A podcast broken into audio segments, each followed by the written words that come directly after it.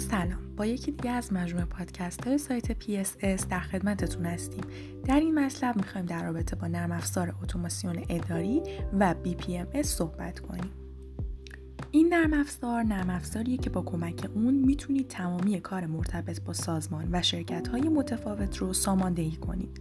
نرم افزار اتوماسیون اداری می‌تونه تمام دیتاها و داده های ورودی به سازمان رو بررسی کرده و به نقل و تحلیل اونها بپردازه و اطلاعاتی در رابطه با نحوه کارکرد شرکت و یا سازمان به کارمندان بده. همچنین می تواند به ذخیره سازی و انتقال دیتاهای ورودی بپردازد. جهت برنامه ریزی جلسات و میتینگ های روزانه برنامه یادآوری و هماهنگی داشته باشد و بتواند به طرز دقیقی اطلاعات را بین کاربران با حفظ جزئیات جابجا کند.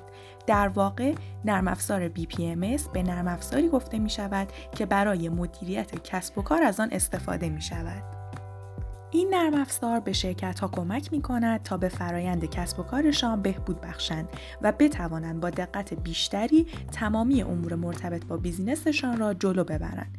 اساسا نرم افزار BPMS می تواند به نرم افزارهای اتوماسیون کمک کند و نحوه استفاده از اطلاعات استفاده شده را به صورت دقیقی پیگیری و ردیابی کند و نقاط ضعف و قوت کسب و کار جاهایی که نیاز به تغییر و اصلاح دارد را مشخص می کند و آمار دقیقی برای هرچه بهتر شدن مدیریت کسب و کار را به ما می دهد.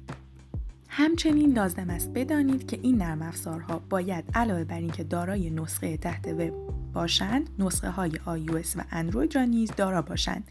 در جهان امروز حضور همه جانبه افراد در موقعیت های مختلف دارای اهمیت ویژه است. ممنون از توجه و همراهیتون.